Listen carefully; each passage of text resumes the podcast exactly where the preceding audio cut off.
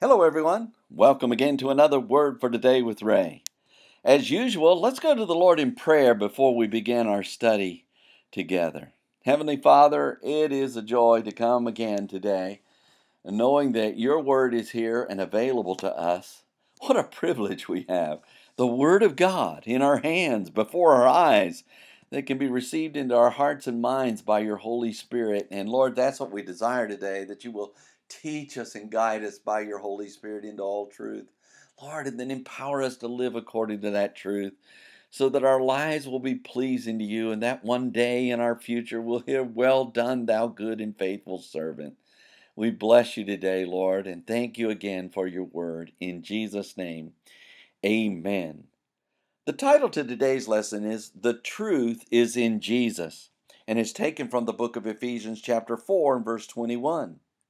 As Paul the Apostle continued to exhort and encourage the Ephesian church members, he told them they had not so learned Christ as the other Gentiles who were unbelievers. In contrast to the pagans' darkened understanding, being alienated from the life of God, and ignorance because of the blindness of their hearts, the Ephesians, according to chapter 4 and 21 of his letter to the Ephesians, we're told the truth is in Jesus, where we read, "If so be that you have heard him and have been taught by him, as the truth is in Jesus." The verse begins, "If so be that you have heard him and have been taught by him." Paul began with the words, "If so be that," or "indeed, inasmuch, and since, and as you have heard," or are endowed with the faculty of hearing, given audience, and not deaf, him, which refers to Jesus Christ, and have been taught or held discourse with others in order to instruct them, to deliver didactic discourses, impart instruction, instill doctrine into one, enjoined, explained, or expounded a thing by him, which refers to Jesus Christ. The Ephesians were to behave in a manner which was in keeping with how they had learned Christ. And this came through hearing him and being taught by him. The verse continues, "As the truth is in Jesus."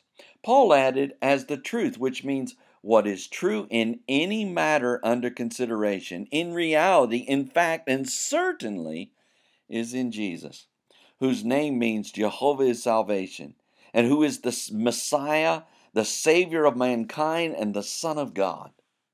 The truth is found in Jesus, and as the Ephesian church members listened to and were taught by him, they would walk differently than other Gentiles.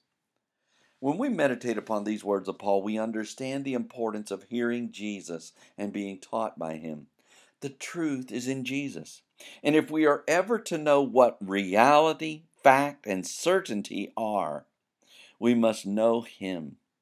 Let these words inspire us to call upon the Holy Spirit to remind us of the words of Jesus. And as we hear them and are taught of them, may we live in a manner that is in contrast to that of the unbelieving world. Next time, Paul tells the Ephesians to put off the old man. So read ahead and we shall join together then.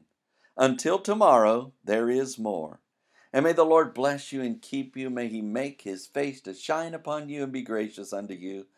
May the Lord lift up his countenance upon you and give you peace as you continue to study his word. In Jesus' name.